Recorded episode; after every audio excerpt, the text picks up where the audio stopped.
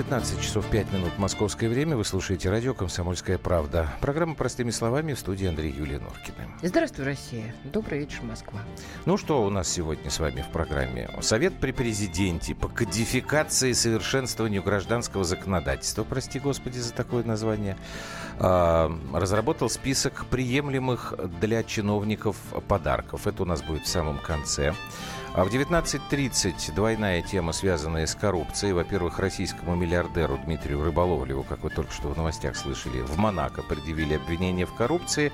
Ну а вторая, это уже наша история, тоже про это уже слышали, наверное, что один из членов банды Цапков сфотографировался в заключении за трапезой с, кома- с этими скрабами и икрой. Следственный комитет пытается разобраться, как такое может быть. Хотя, мне кажется, все очевидно. Может, там и сраные девки где-нибудь ходят? Ай, все может быть, все может быть. Коррупция, она такая многогранная.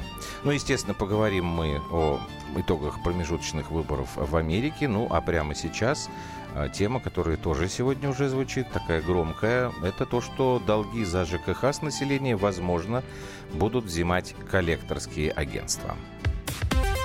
Простыми словами. И вместе с нами Елена Аракелян, замредактора отдела экономики «Комсомольской правды». Елена, добрый вечер. Добрый вечер. Добрый вечер. Так, Юлька, секунду, прежде чем ты нач... задашь первый вопрос, я по традиции напомню, плюс семь девять шесть семь двести ровно девяносто семь ноль два, это наши WhatsApp и Viber, пожалуйста, своими мнениями делитесь. Все, теперь можно спрашивать. Так, Лен, долги граждан за услуги ЖКХ, вот я сейчас читаю, составляют, по данным за сентябрь, порядка 535 миллиардов рублей.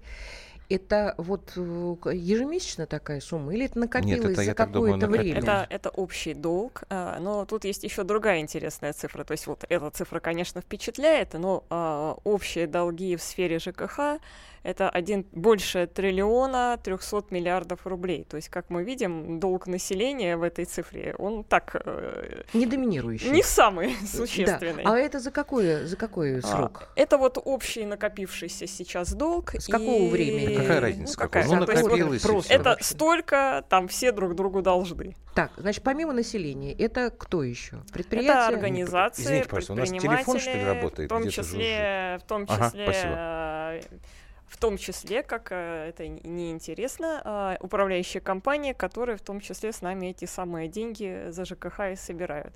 На них, э, вот на управляющие компании в сфере ЖКХ приходится долг э, 257 миллиардов рублей. То есть, То есть э, больше 250 то есть миллиардов. люди э, платят этому ЖКХ, который их обслуживает, денежку. Управляющая компания. Управляющая Управляющая, компания, да. которая должна, э, собственно, эти денежки отправить государству, Ну, а они эти денежки ням-ням-ням. Ну, где-то они у отправляют. них там, где-то они у них там крутятся, по какой-то другой причине э, застревают, а в результате поставщики воды, света и прочего этих денег не видят. А дальше начинается интересная история, что там у нас вот этот дом там задолжал за воду, сейчас мы его все отключим, а люди приходят, а у нас вот э, платежки, у нас все оплачено, что вы нас обижаете? А, а вот сейчас какие существуют э, механизмы по, как сказать, взиманию этих долгов, или как правильно, изъятию этих Ну, долгов? на самом деле там из, без коллекторов-то все достаточно неплохо, потому что, во-первых, ам, есть такая мера, как, собственно говоря, ограничение подачи вот этих коммунальных услуг. а, Мгм.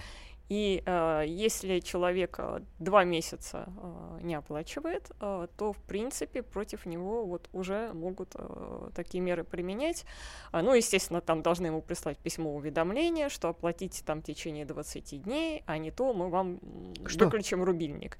А, единственное, там есть исключение. Иначе отключим газ. Да, единственное, там есть исключение, нельзя от- отключать отопление, ну, как бы Мгм. тут и, в общем-то, это гуманно, а, и нельзя в многоэтажках отключать холодную воду.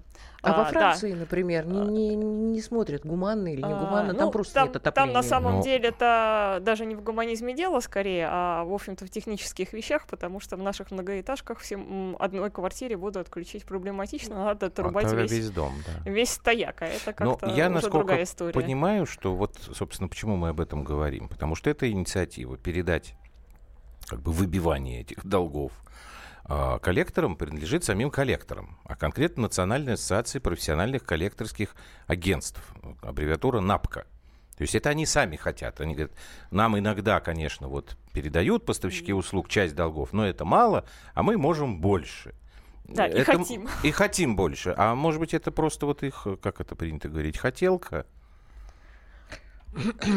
Да, ну как они говорят, что сейчас им передают 5% uh-huh. долгов, а, видимо, им хочется больше, хотя а, я так понимаю, что есть а, определенные вполне объективные причины, по которым эти долги им не горят желанием а, передавать, uh-huh. потому что... То есть они, они просили уже какое-то время назад, да, так что ли получается? Ну, в принципе, никто не запрещает им их, их сейчас ага. передавать. Можно мы тогда сейчас а, Александра Козлова подключим к разговору, исполнительный директор федерального проекта сорвался. Вот видите, как вовремя сорвался человек. Только я просто... Мне почему эта тема не очень как бы нравится. Я понимаю, что да, долги — это плохо, но мне так почему-то не нравятся коллекторы. Вот я не могу найти ни одной причины, которая бы объяснила что вот они должны быть, ну, что они должны работать. Вот ну, вот в этой ситуации мне. мне тоже не очень нравится, потому что, во-первых, есть вот этот вот способ э, один, угу. да, собственно, уже э, с долгами разобраться. А, каким образом коллекторы собираются работать с людьми, которые, которых не напугать отключением у них квартиры света, ну тут... Э, а наших да. людей вообще чем-нибудь угу. можно напугать? О, есть, есть. Александр Козлов, исполнительный директор федерального проекта в сфере ЖКХ, школа грамотного потребителя. Александр Михайлович, добрый вечер. Добрый вечер. Как вам такая инициатива? Это будет работать? Будет э, наполняться наша казна быстрее и больше или нет? Э, ну, вопрос задолженности за жилищно-коммунальные услуги достаточно, конечно же, остро. Сейчас стоит на повестке это миллиарды, сотни миллиардов рублей. И вопрос э, эффективного взыскания этой задолженности. Если сейчас это делают сами управляющие организации, либо ресурсоснабжающие организации, ну, так как могут. Когда-то идут в суд, э, когда-то просто забывают про эти долги, фактически через три э, года срок исковой давности проходят, и они вот таким нарастающим итогом э, в большой ком превращаются. С населения их уже не взыскать, но так или иначе это пугающие цифры, там, триллион рублей задолженность за ЖКХ. Но если коллекторы даже и готовы будут прийти, вопрос к ним будет очень простой. Это стандарты их работы и то, а, как они будут взаимодействовать с населением. Ну, собственно, поэтому вот у меня, например, и возникает вопрос именно к стандартам работы коллекторов. Но сейчас э, они, если мы посмотрим все э, вот инициативы, о которых сегодня очень много говорят, то есть они готовы а, предложить и показать этот стандарт э, работы. То есть это не должно быть вот такие вот устрашающие действия, когда в 3, в 2 часа ночи звонят жителям. Ну да, будут в 6 утра да. звонить. Ну, то есть это все должно быть регламентировано и понятно. И э, для недобросовестных э, вот таких служб э, коллекторских должна быть в том числе ответственность. То есть цивилизованный рынок работы, взыскания задолженности, он, конечно же, должен сложиться. Это будет большая помощь, прежде всего, для ресурсоснабжающих организаций. И вот вы удивитесь, это будет для пользы и самих добросовестных потребителей, которые оплачивают вовремя жилищно-коммунальные Вам не кажется странным, Александр Михайлович, что существует определенная проблема, то есть невозможно собрать все деньги, ну, по силу различных причин, поэтому предлагается сейчас перейти к новому методу, который даже еще не регламентирован. А вот, конечно же, запуск э, этой идеи возможен только после э, вот, ознакомления и утверждения соответствующего Понятно. стандарта. То есть угу. не может быть инициатива сначала, а там стандарт... Э, ну потом. да. И Вяжемся очень... в драку, а там посмотрим. Да. Угу. Спасибо. Важно, Извините, у нас время да. просто закончилось. Вы у нас чуть-чуть вот сорвались. Александр Козлов, исполнительный директор федерального проекта. Что вы загрустили так, барышни? Не будет ничего, успокойтесь. А я совершенно спокойна. Я знаю, что ничего не будет, потому что пока есть э, неприличные люди, которые считают, что другие должны платить, а они должны просто пользоваться и сидеть бухать тупо, Ничего Про не изменится. мы поговорим. Спасибо большое. Елена Ракелян с нами была замредактор отдела экономики. Ну хорошо, успокоились. Наверное, эта инициатива в жизни будет притворена. Делаем паузу и продолжим.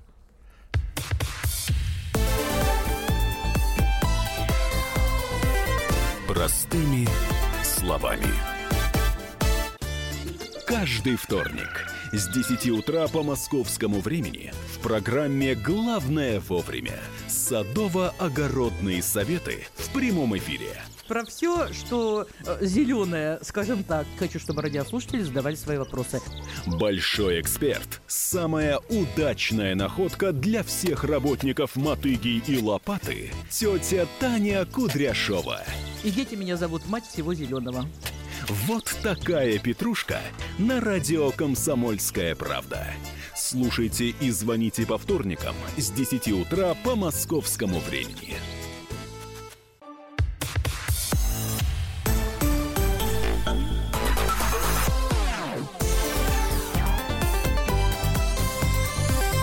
Простыми словами. Так, ну что, сейчас давайте немножечко пробежимся по внешней политике, потому что подведены, практически подведены итоги промежуточных выборов э, американский конгресс. Я так коротко напомню, пока мы Валерию Рукобратскому звоним, он сейчас как раз в Америке находится, редактор отдела международной политики. В общем, там традиционная, на самом деле, произошла история, как правило, так всегда бывает.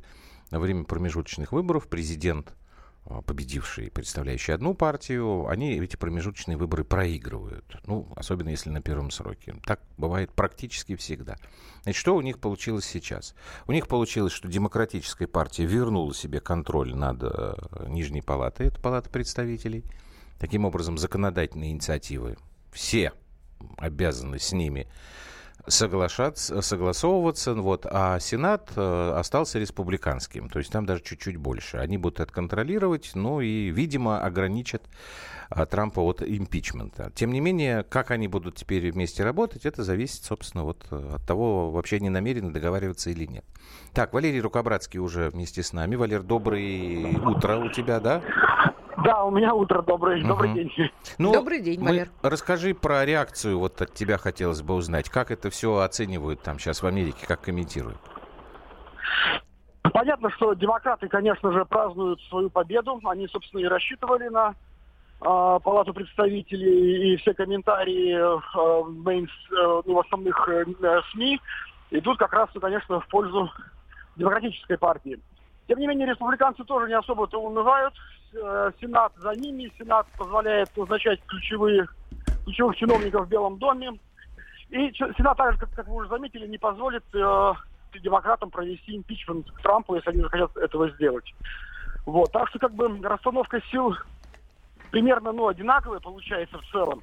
Тем не менее, у демократов появились новые возможности э, откровенно замучивать Трампа. Uh-huh. Э, Нижняя палата имеет право выпускать всевозможные били, законы, вызывать чиновников из Белого дома на отчеты, проводить дополнительные расследования. То есть, ну, борьба еще, так думаю, предстоит угу.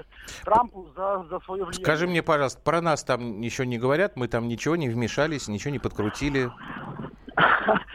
Вчера э, были такие маленькие вбросы, потому что на некоторых участках вот эти сканеры, которые подключены к единой системе подсчета голосов, э, в некоторых штатах и в некоторых городах, в том числе и в Нью-Йорке, э, начали давать сбой. А, и ну, такие э, полумаргинальные СМИ начали так намекать, что якобы это может быть русские хакеры, а может быть китайские хакеры. Но э, официальная вот эта комиссия, которая занимается подсчетом голосов, выпустила даже специальное сообщение о том, что да, хакеры э, как бы пытались подключаться к их системе, но это была такой, такая как бы разведка. Uh-huh. Э, при этом взлома не было, и это точно не Россия. Вот, вот такое сообщение Понятно. сделали. Спасибо тебе большое. Следи дальше за порядком. Валерий Рукобратский, да, редактор отдела международной политики Убеж... комсомольской. Убежал в дверь. Слышал? Ну, он бежит, да. Хорошо. Там, поэтому... А у нас, э, насколько я понимаю, на связи да, уже Виктор э, Жозефович. Жозефович. Жозефович. Алевич. Добрый вечер. Здрасте, Виктор. Здрасте, Виктор. Приветствую. Политолог-американист, я сразу поправлюсь. Я хотела вот что узнать. Для нас-то каким образом это все а, может обернуться? Если это обернется Что чем-то, да. а, а, России ждать? Ну, смотрите, в Соединенных Штатах а, в настоящее время сформировался а, двухпартийный а, консенсус в том, что касается отношения к России в целом и отношения к такому агрессивному антироссийскому курсу. Поэтому вне зависимости от результатов э, промежуточных выборов э, антироссийский курс Вашингтона будет, был бы продолжен, кто бы ни победил. Но победа демократов в Нижней палате американского э, Конгресса, в палате представителей, она создает э, более нестабильную атмосферу в американской политической жизни. Ведь, я, сути... я, я, я перебью, э, Виктор, на секундочку. Но ведь это же не первый раз. Они, в общем, привыкли уже э, к такому, как сказать, двоевластию, что ли. Да, это, это по сути задумка э, отцов-основателей США. Это происходило неоднократно, и более того, исторически вот э, первые промежуточные выборы нового президента, они проходят именно так. То есть, uh-huh. э, то есть э, избиратели э, в каком-то смысле разочаровываются в новом лидере, они видят, что он не, выполнит, не выполняет те или иные обещания, которые он дал во время предвыборной кампании, и готовы проголосовать э, за его оппонентов. Но э, что здесь важно для России?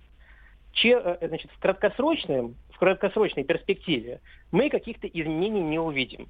Но с другой стороны, чем э, больше уровень нестабильности какой-то э, э, системы, чем э, больше хаоса, э, тем э, слабее, тем менее эффективно может, э, можно, это государство может проводить свою внешнюю политику. То есть мы, мы сейчас наблюдаем не только противостояние на уровне э, двух американских партий. Uh-huh. Мы э, входим в э, сезон, когда э, Роберт Мюллер и его следственная команда Э, выйдут с новыми обвинениями. Мы, заметьте, последние несколько месяцев, последние два месяца, от них практически ничего не слышали. Почему? Потому что Мюллер придерживался внутренних инструкций Министерства юстиции, которые э, говорят о том, что э, перед выборами необходимо следственным органам э, режим тишины соблюдать угу. для того, чтобы не э, как-то не нанести ущерб и не повлиять на исход выборов. Но теперь, когда выборы прошли, можно ожидать Э, возобновление активной деятельности Мюллера на публику и э, уже в новом составе Конгресса, в новом составе Палаты представителей, это найдет активный отклик у демократов, которые сейчас займут не только пост, э, не только пост спикера Палаты представителей, а это третий человек в государстве против, uh-huh. после президента и вице-президента, но и станут главами всех профильных, практически всех профильных комитетов, включая комитет по разведке Палаты представителей. На это место в настоящее время метит небезызвестный, в том числе у нас в стране, конгрессмен Адам Шиф, который э, постоянно заявлял о том, что Трамп связан с Россией, связан с российскими интересами, и что то расследование, которое, э, которое проводили его республиканские предшественники, и которое не нашло каких-либо следов э, вмешательств, uh-huh. России, скажем так, взаимодействия России с предвыборным штабом Трампа, что это расследование проводилось э, неправильно, нечестно, и отнюдь не все, и даже не большинство необходимых свидетелей были вызваны. То есть мы можем ожидать, э, по сути, нового всплеска э, шпиономании, нового всплеска русофобии и э, использования, еще более широкого использования антироссийской риторики как в американской внутриполитической жизни, так и попытки вынести ее вовне. Более того, вот сейчас рассматривается несколько пакетов, несколько санкционных пакетов против России. И uh-huh. если раньше в обеих э, палатах американского конгресса э, большинство было у одной, у республиканской партии, которая занимала достаточно жесткую позицию сама по себе, но сейчас, э, если э, Белый дом и американский сенат, Верхняя палата, выступят э, с предложениями о санкциях, которые, по мнению демократов, слишком мягкие или недостаточно жесткие, то, представ... то демократическое большинство в Нижней палате, в палате представителей, оно будет заявлять о том, что республиканцы не э, действуют в интересах США, что они недостаточно жесткие с Россией uh-huh. и э, будут пытаться влиять на ужесточение этих санкционных пакетов против России. Такая возможность у них появляется. Это если говорить о краткосрочном. Uh-huh формате. А в долгосрочном формате а, то, что произошло на выборах, оно, как вы совершенно верно указали, оно, это не уникальное событие, но уникальна сама обстановка внутриполитическая, в, в рамках которой это событие произошло. И оно, несомненно, приведет к блокировке а, законодательных инициатив Белого дома, к более высокому уровню пикирования между Белым домом и Конгрессом, и к дальнейшей дестабилизации э, системы изнутри. И это скорее нам на руку. Угу. То есть Надо э, раскол будет дождаться. гораздо больше. Понятно. Понятно. Спасибо огромное. Спасибо Уж большое. Спасибо. Да, Виктор Олевич, политолог-американист, был у нас в эфире. Мне просто сегодня тоже вот говорили, что будут они на Трампа давить, и он будет вынужден принимать все более и более жесткие меры. Ну, ладно, не первый раз. Норкин, расскажи лучше о предстоящих выборах в Хакасии, что там в Америке нас до фонаря 7754. 7754. О чем вам рассказывать? 11 числа в воскресенье будет э, выборы в Хакасии. Там, насколько я помню, остался один кандидат. КПРФ представляет. Валентин Коновалов. Ну, чё? Выборы будут. Какого цвета у Трампа трусы? Для нас, Мухасранский, это очень важная информация, дорогой друг Михаил Банников. Про это ничего не скажу. Но вот говорят, что форма пиписьки у Дональда Трампа напоминает грипп. Об этом у них книжка целая вышла. Еще какие вопросы? Вы думаете, вы меня тут смутить чем-то хотите? Или я на какие-то вопросы э, боюсь отвечать? Если вам это не интересно, ну зачем вы слушаете?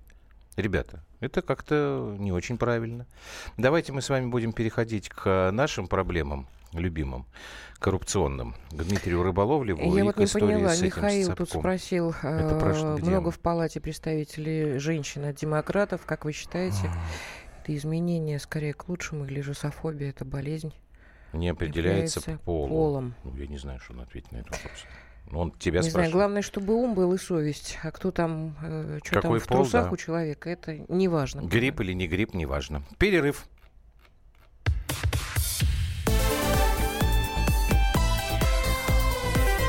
Простыми словами. Псы гоняются за котами так всегда было и так всегда будет. Такова жизнь. Как подружить домашних питомцев, чем кормить и когда водить к ветеринарам. Каждую субботу в эфире радио «Комсомольская правда» вот такая зверушка. Самая живая программа про братьев наших меньших. Советы ветеринара Ильи Середы. Не пропустите.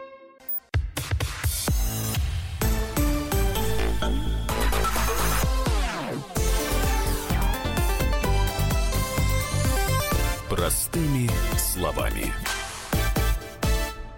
19 часов 32 минуты московское время. Вы слушаете радиостанцию «Комсомольская правда» в студии Нуркина и Андрея Юли. Простыми словами мы сейчас будем рассказывать... Про дела коррупционные всякие. Жуткие вещи, на самом деле. Нет, ну, я... сначала-то не очень жуткие. Ну, что, а э, в ОФСИН подтвердили, что не, осужденный не, погоди, на 19 лет да погоди, член банды. у нас сначала рыболовлево надо. Что ты торопишься? Не торопись. А, ну, Матрена. Да. Матрена, не Значит, торопись. Э, так, сначала новости из тоже рубежа. замечательный парень, которого в Монако э, обвинили, предъявили обвинение, обвинение в коррупции. Да. Я почитала тоже про него. Да, я могу так. тебе сейчас это рассказать. Э, Расскажи нам всем. Значит, смотрите, да. Про Чудесный обвинение... человек. Но он ни, ни в чем не Дмитрий виновен с точки зрения нашего законодательства. Дмитрий Рыболовлев уехал в Монако если я правильно помню, 8 лет назад. Это очень богатый человек. Он в нашем списке Forbes, как богатейших людей, занимает там что-то 18 что ли место. Состояние 7 миллиардов долларов. Непосильным трудом заработанные деньги. Да, да. В основном как бы это сделано на бизнесе с калийными удобрениями. Была такая у него компания Уралкалий, которую он потом продал Сулейману Керимову. Значит, что у него случилось в Монако, которое он очень сильно любит? Его вчера задержали. Ночь просидел он в, как у них там это называется, в КПЗ. В сегодня, Ну да, сегодня его выпустили под юридический контроль, это такая фра- французская формулировка. Обвинения ему предъявлены сегодня. Сначала говорили о злоупотреблении а, положением своим, властью. Вот сейчас объяснили, что это коррупция. Значит, насколько я знаю, претензии следующие. Французские, вернее так, э, Монако, да, правоохранительные органы Монако предъявляют ему претензию, которая э, выглядит так. Он купил практически все правоохранительные органы княжества, начиная от Министерства юстиции, заканчивая местным аналогом службы безопасности нашей. А он очень сильно увлекается коллекционированием живописи. У него Юльгина Геннадьевна, она так меня внимательно слушает. У него есть да Винчи подлинный, да. У него есть Пикассо, Модильяне твой любимый. Вот, он это все покупал с помощью одного дядечки по фамилии, по-моему, Бувье. А потом заподозрил, что этот дядечка с него берет больше денег, чем стоят эти картины. Я уж не знаю, как он это заподозрил, но заподозрил. И э, потребовал, чтобы началось разбирательство. У кого потребовал? У тех ребят, которых он Вот, купил в вот, вот правоохранительных это вот органах? самое интересное, да. Он начал давить на полицию, на суд, потому что как купил? Он же владелец клуба «Монако», в том числе он им всем раздавал, оказывается, пригласительные билеты в вип-ложу на матче «Монако». Стоимость там каждого такого билетика порядка 8 тысяч долларов. Ну, понятно, там стол, все такое, все хорошо, футбол смотреть с удобствами. А дальше получилась очень смешная история. Его адвокат, тетечка, не помню, какая у нее фамилия, это сейчас не важно, встретилась с его же переводчицей. И эта переводчица на телефон рассказала ей, что, слушайте, да, мы действительно господина Рыболовлева обманывали вот с этим вот арт-дилером. То есть были в доле и пилили Да, эти деньги? да, да, мы с вашего шефа брали больше денег, а этот арт-дилер, он со мной, значит, делился. Адвокат господина Рыболовлева пошла к судье какому-то там и говорит, слушай, уважаемая ваша честь, вот смотри признание, обманывали моего клиента. Тот говорит, безобразие какое. Можно телефон? Она говорит, да. Судья взял и посмотрел вообще все, что там в телефоне было. А у нее в телефоне была в том числе переписка, которая рассказывает о том, что господин Рыболовлев, оказывается, там, ну, не сам, там, через своих, там, звонил то в полицию, то в суд. Так, вот этого сделайте мне быстро. чисто значит, вот это. конкретно качал рогами. Ну, как вот, и- знаешь, у нас вели бизнес в Да, свое в 90-е, я помню. вот. Ну и, собственно говоря, теперь французы, ой, господи, как Монегаски, видимо, те, которые не попали в список Рыболовлева, тех вот людей, которых он пригласил на футбол, они обиделись и его задержали. Вот. В Кремле, насколько я понимаю, пока никаких комментариев не делают. Говорят, что там внимательно следим. Ну, я так думаю, что, может быть, потому что уже устали они что-то комментировать. Потому что сколько лет назад А было сказано, возвращайтесь обратно, возвращайте свои деньги, работайте здесь по закону. Но Вор это вот почему-то не доходит. сидеть в тюрьме. Вот ну, я так он думаю. пока еще не вор ни по нашим законам, А ни по ты законам видел, Монако. А ты видел, почему он уехал из России-то вообще-то? Ну, это я он сейчас уже точно понимал, не что его сейчас за вспомню. тазики возьмут. Там Ну, было много вопросов, да, и по Уралкалю, и до этого... Наверняка ему же тоже путинский режим не давал э, развернуться, Ну, это как безусловно. э, при Ельцине. Да. Ну, понятно же? Я хочу вот что сделать. Сейчас мы, э, у нас в эфире Сергей Копчук. А, Сергей, здравствуйте. Здрасте, Сереж. Здравствуйте. Так, я для наших слушателей очень коротко скажу, что Сергей Копчук – это человек, который входит в так называемый список Титова. А, наш бизнес-омбудсмен Борис Титов в свое время ам, развил такую как бы кампанию по возвращению наших предпринимателей, которые были вынуждены покинуть страну по разным причинам. И вот Сергей Копчук, Сергей, если я правильно помню, вы первым были, кто вот вернулся, да, обратно? Добровольно, да. Добровольно, да. До меня, до меня экстрадировали одного товарища, он в добровольном принудительном порядке. Вот скажите, пожалуйста, Чтобы чего не вышло. Вы же, да, вот как вы можете э, нам охарактеризовать нынешнюю ситуацию? Российские предприниматели, опять же, в силу разных причин, уехавшие из нашей страны в Европу, там, в Америку, вот они в каком состоянии сейчас пребывают? Они могут быть абсолютно спокойны за свои деньги, за свою жизнь? Или, может быть, все-таки пора как-то подумать о возвращении, вот как вы в конце концов сделали? Но, во-первых, я бы сказал, что им пора подумать, точка. Это точно как бы. вот что касается того, что дальше делать, это у каждого свое дело, у каждого своя война, у каждого свой кейс, как говорится, тут очень сложно какие-то универсальные решения предлагать. Но абсолютно очевидно, ситуация изменилась. Изменилась она как раз после введения санкций против России, потому что поток э, как бы финансовых ресурсов, который, очевидно, присутствовал многие годы из России, иссяк, и как бы шлюз захлопнулся. И британцы это все просчитывают. Они, в принципе, просчитывали давным-давно всю ситуацию, и сейчас тем же самым активно занимаются. А вот они прекрасно понимали, что это не навсегда. И э, на сегодняшний день у них все ходы записаны, они прекрасно знают происхождение каждого миллиона. В отличие, э, как говорил Джордж Ро- э, Рокс, э, э, Рокфеллер, Джордж Рокфеллер, по-моему. Я могу отчитаться за каждый миллион, кроме первого. Вот, британцы знают историю каждого миллиона. Вот, поэтому э, для них нет вообще ни секрета, откуда деньги взялись, куда они ушли. Вот, поэтому любой капитал, так или иначе, находящийся сегодня за границей, будь это офшорные компании или, в принципе, какие-то ленд, как бы компании, которые находятся на материковой части Европы, они абсолютно не застрахованы ни от каких проверок и disclosure. То есть по решению суда High Court of Justice в Британии должны и будут раскрыты э, все материалы по всем трасти, по всем как бы управляющим счетами. Ну, в общем, грубо говоря, тайны для них нет. Мгм. И э, на сегодняшний день ситуация принципиально изменилась.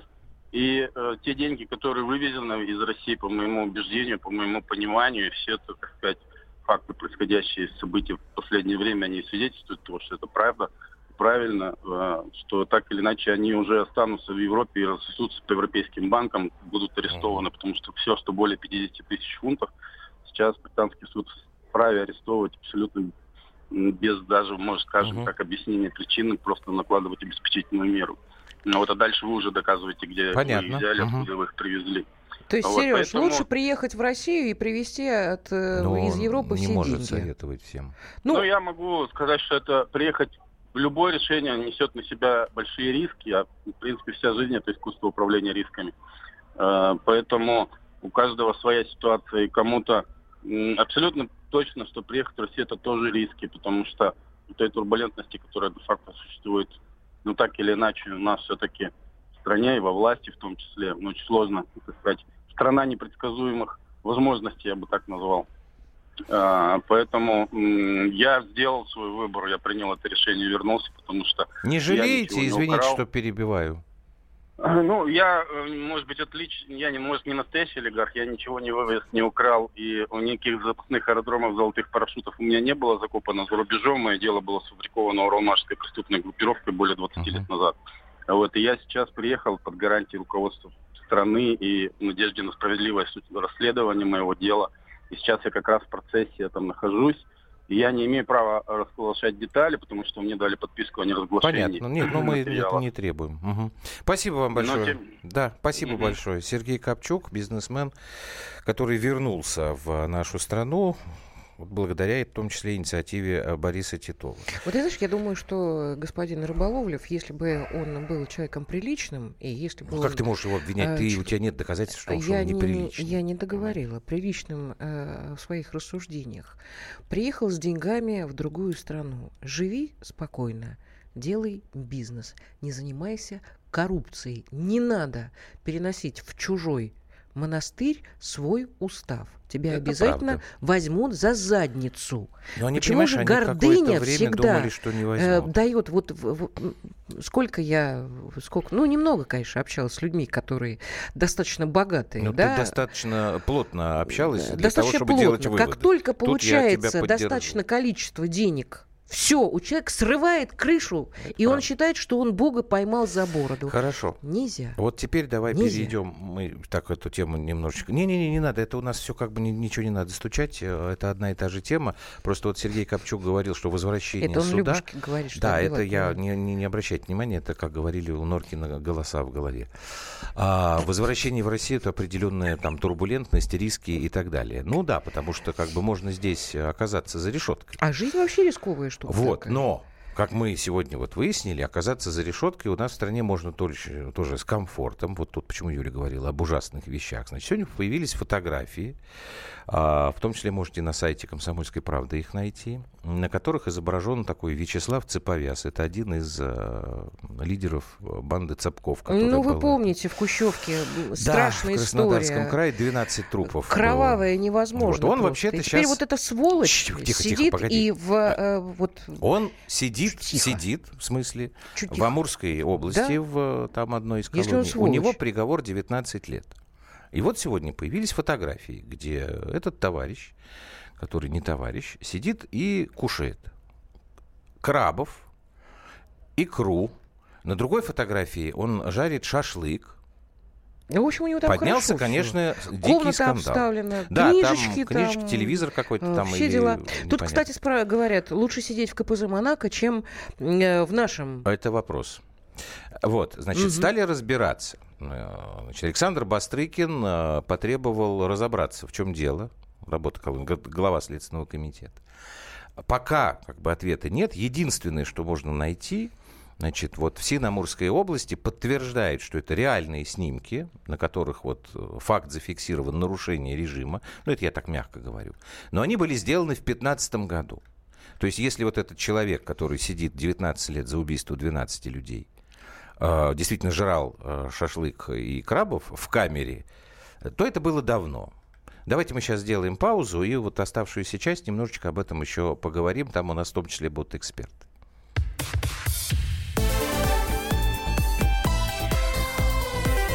Простыми словами.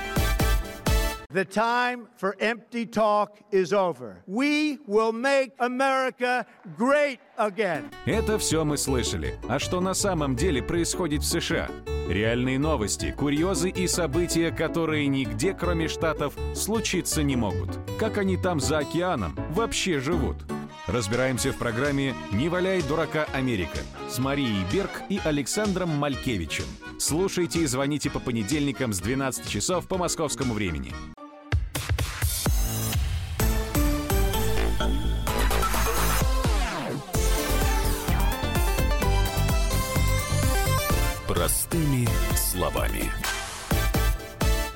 Продолжаем разговор. Александр пишет нам. Сам сотрудник ФСИН. Ничего удивительного я не увидел. Такой, значит, у них начальник колонии. А все это началось, когда наша страна вступила в ЕСПЧ. ЕСПЧ – это Европейский, Европейский суд, суд по правам правам человека. Слишком стало много прав у осужденных. Александр, я не буду с этим спорить, не знаю, и надеюсь, никогда не узнаю. Но мне кажется, что коррупция вот среди руководства колоний, ну, это вряд ли появилась, когда вот там ЕСПЧ там и прочее. Мне кажется, это и раньше, наверное, тоже было. Может, Ну, может быть, не в таких масштабах и а не может так быть, нагло. не с такими паханами, как... э, Ну, здесь, конечно, еще шум, потому что настолько было чудовищное преступление. Ну, кош- кошмар. Я-то думала, что его уже посадили в такой ст- строгий, не вот... Ну Слушай, да. невыносимые условия просто Ну, я посадили. не а знаю, он может быть- сидит. может быть, Я же он- говорю, там э, только Может быть, он сейчас так и сидит. баб сравных не хватает. Так, Иван Мельников, ответственный секретарь общественной наблюдательной комиссии Москвы, прокомментировал эти фотографии следующим образом. Теоретически, вот родственники вправе на длительные свидания приносить к осужденным продукты питания. И вот эм, здесь предстоит разобраться, был ли это просто пронесенные некие продукты, в данном случае от ро- родственников да, осужденного, либо же это все-таки было каким-то образом ему передано. В соответствии с внутреннего распорядка я вот не увидел, что возможно передавать да, вот, э, такие, так сказать, деликатесные. Наверняка были какие-то привольности дозволены да, человеку. То есть это не какое-то неурочное время, да, там. Я так понимаю, что, видимо, ну, просто человеку сделали такую вот жизнь сладкую. А, да, и, конечно, это отдельный вопрос, на который необходимо будет обратить внимание, в том числе исследователей, понять, насколько это все было законно и сделать соответствующие выводы. Ну, честно говоря, вот мне совершенно не важно, родственники ему переслали там, или это, я не знаю, он сам купил, то что тут я с Юлькой вот абсолютно согласен. Человек, совершивший такое преступление, признанный виновным в таком преступлении, приговоренный к пребыванию в колонии строгого режима, какая разница? Ему жена принесла, ему, я не знаю, кто-то передал, он вообще не имеет права жить в колонии в таких условиях. Нет, он там, не разгибаясь, работать должен. Вот поэтому у нас криминал и жирует. Поэтому у нас можно сбивать э, детей? Девушкам и потом говорить А, о том, что мальчик был. Ну, конечно, там Да, же связь с да. криминальной Балашихинской группировкой тоже. У нас криминал нормально себя чувствует. Поубивал людей, кровяк упустил, сел, а там малина. Так он Ну, еще оттуда и руководит, может быть, своими чисто конкретными потоками. Да, вот тут пишут нам 4720. Слишком много стало прав. Ну, черт его знает, может быть и вы. Ну, послушайте, раз тут нам человек, который экспертную оценку выносит, говорит, что, может быть, родственники приносили ему, этому цеповязу такую еду. А что это родственники? А шашлыки он Погоди, сидит погоди, конкретно погоди. жарит. Ну, я Вот уже про там это сказал. мангал, там Я все дела, сказал. нормально. Значит, бывшая жена его, значит, цеповяза, Наталья Стишни, она комсомолке рассказала, сколько денег уходило на то, чтобы мужа своего, вот ее бывшего, в колонии содержать. Это удивительные вещи. Давайте мы ее послушаем. В колонии мы были у него вместе с детьми, все обсудили. После этого вызвали нотариуса, и он составил и подписали при нем брачный договор. В 2017 году его как будто подменили. Он уже не интересовался, как дела дома, как дети. Если звонил мне, то только для того, чтобы попросить денег. За 2017 год на содержание мужа в тюрьме у меня ушло где-то около трех миллионов рублей. Я перечисляла ему деньги, присылала номера банковских карт, на которые переводить деньги. В Амурской области был человек, через него он покупал продукты, вызывал к себе себе врачей, которым платил. Там на зоне у них есть пасека, то пчел купить, то ульи новые. Когда перестала ему отправлять деньги, он начал требовать их у детей. Потом я узнала, что он на зоне влез в долги. Ну все, вам надо еще какие-то Ну, объяснения. что так? И... Три миллиона рублей в год. Там по Пчелок месяцам считайте, да. Человек Чё там? такой, Нормально. человек такой. Смертную казнь надо вводить. Нет. Обратно. нет, Да. Да дело не Да. в этом, дело не в этом. Дело Чтобы не в таких этом. тварей Еще ставить к раз. стенке. Еще раз. Каких тварей? В том числе и тех, которые позволяют вот, Вот. эту вот Совершенно историю, да? Вот, совершенно верно. Значит, дело, конечно же... Начальник в том, что, в том, что прекрати, э, а то сейчас обидятся наши какие-нибудь кавказские друзья. Что у тебя все время кавказский акцент какой-то э, вылезает? Дело в неотвратимости наказания. нравится. Чего у нас? Тебе нравятся кавказские наши Конечно, я друзья? только из Абхазии приехал. Да я знаю, что ты только из Абхазии. Но ты же не общалась там? Хотя нет, Виталий нас возил. В общем, вот такая вот, э, уважаемые дорогие друзья, проблемка. -то. То есть дело в неотвратимости наказания, чего у нас до сих пор нет. К Поэтому сожалению, можно не этого платить не ЖКХ, было. И можно резать время. людей, можно не платить... Вообще можно делать все. Нет, все делать нельзя. Ну как? Для этого Для существуют контролирующие органы. Да? А Совет они? при президенте России по кодификации и совершенствованию гражданского законодательства сказал, что чиновники могут получать подарки максимум эквивалентные э, трем тысячам рублей. Они составили список. Все будет хорошо, дорогие друзья, больше никаких проблем. Наконец-то появилось это важное э, решение. Теперь все будут знать. Для страны. Да. Значит, можно э, цветы. Все станет лучше. Даже дорогие цветы тоже, в принципе, можно. Вот Блокноты. я смотрю этот э, проект, там как бы вот, как бы это сказать, если больше трех тысяч рублей, но если это цветы, например, Мгм. то можно. Хоть 500 тысяч рублей букет, вот А если цветы из золота можно. Нет, с тогда нельзя. Значит, э, полиграфию можно, там, как сказать, э, ну вот что-то ты там даришь какому-нибудь чиновнику, блокнот с изображением эмблемы его ведомства. Он, может быть, тоже Усыпанный дорожит. бриллиантами. Вот тут я пока не могу сказать. Вот Мне нужно понимаешь, почитать... э, вот нет, а, ну, нет, подожди, подожди, подожди. Теоретически, вот я нашел. Если обложку блокнота инкрустировать золотом и бриллиантами, теоретически этот подарок попадает под разрешенный список. Ура! Слава богу. Ну вот. Вот мы и поборолись с коррупцией. Ну что делать? Я... Какие новости есть, такие новости мы вам и рассказываем. Причем пытаемся это делать простыми словами. 5808 и публичные казни. Нет, вот сейчас вот совершенно серьезно. А, Это нам а, 5808, это, я так понимаю, Америка, да? Плюс один. А, Ну, слушайте, ну я тысячу раз говорил. Китайцы расстреливают э, чиновников, пойманных на коррупции, десятками на стадионах и показывают это по телевизору. К сожалению, это все равно не изживает коррупцию. Я не знаю, вот, видимо, есть такая категория людей, у которых тяга к деньгам Андрюш, настолько сильная, что они не боятся коррупции ничего. надо смотреть, сколько у них и сколько у нас. А при чем здесь? У них и народу Нет. больше, чем у нас. Ну, это понятно. Нет, Но непонятно. просто процент коррупции у нас, он совершенно несопоставим с процентом Ну, коррупции там. наверно. Коррупцию из, э, искоренить вообще нельзя. Ой, нельзя. так это ж я тебе всегда Нельзя. говорил. Я тебе говорю, процент. Если у нас 70%, то у них 10. Нет, ну, хорошо. Ну что, Давай так. хорошо. Нет, ну в смысле плохо, но я, я как бы с тобой согласен. У меня, насколько я э, понимаю, значит, глав тему вот сейчас после нас придут Илья Савельев и дорогие наши Михаил Леонтьев и Михаил Юрьев, они в том числе будут сегодня говорить о вот этой вот национализации олигархов, надо, не надо. Ну и, соответственно, они, конечно же, перейдут, наверное, к теме коррупции. Так что вы главтему обязательно послушайте. Вот, а мы-то, наверное, все на сегодня. Нам надо песенку дать. Про подарки. Да, ну, и- ну, песня про подарки, но у нас как так получилось, что мы за последние две недели, третий эфир, заканчиваем детскими песнями. Наверное, потому что э, Потому что закладывается темы, в детском возрасте воспитание. э, Они какие-то очень грустные, на самом деле. Нет, потому что воспитывать Грустные. человека надо с детского возраста. Да?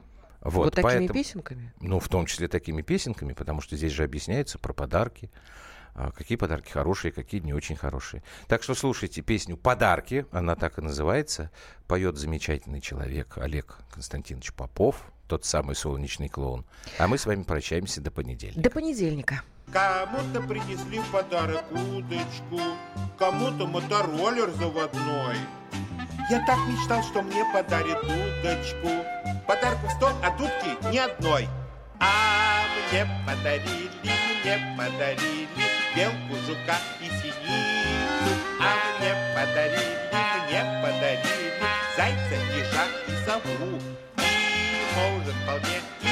может вполне, вполне в зоопарк превратиться. Квартира моя, квартира моя, квартира, в которой живу. Пищат мои подарки и кусаются, царапаются все на перебой.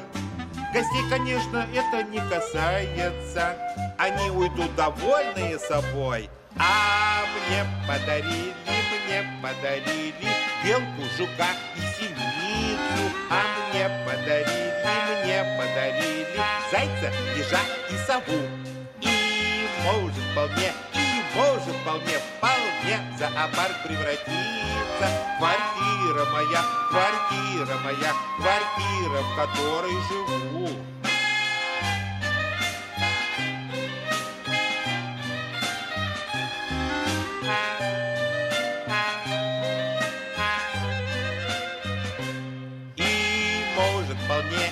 Может вполне, вполне в зоопарк превратиться.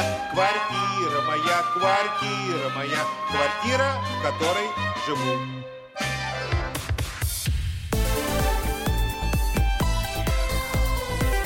Простыми словами. Мы его сделали. Скорее качай мобильное приложение «Комсомольская правда» для iOS. Фото, видео, статьи и прямой радиоэфир. Крупнейший новостной сайт в вашем кармане. Доступны версии для iPhone и iPad.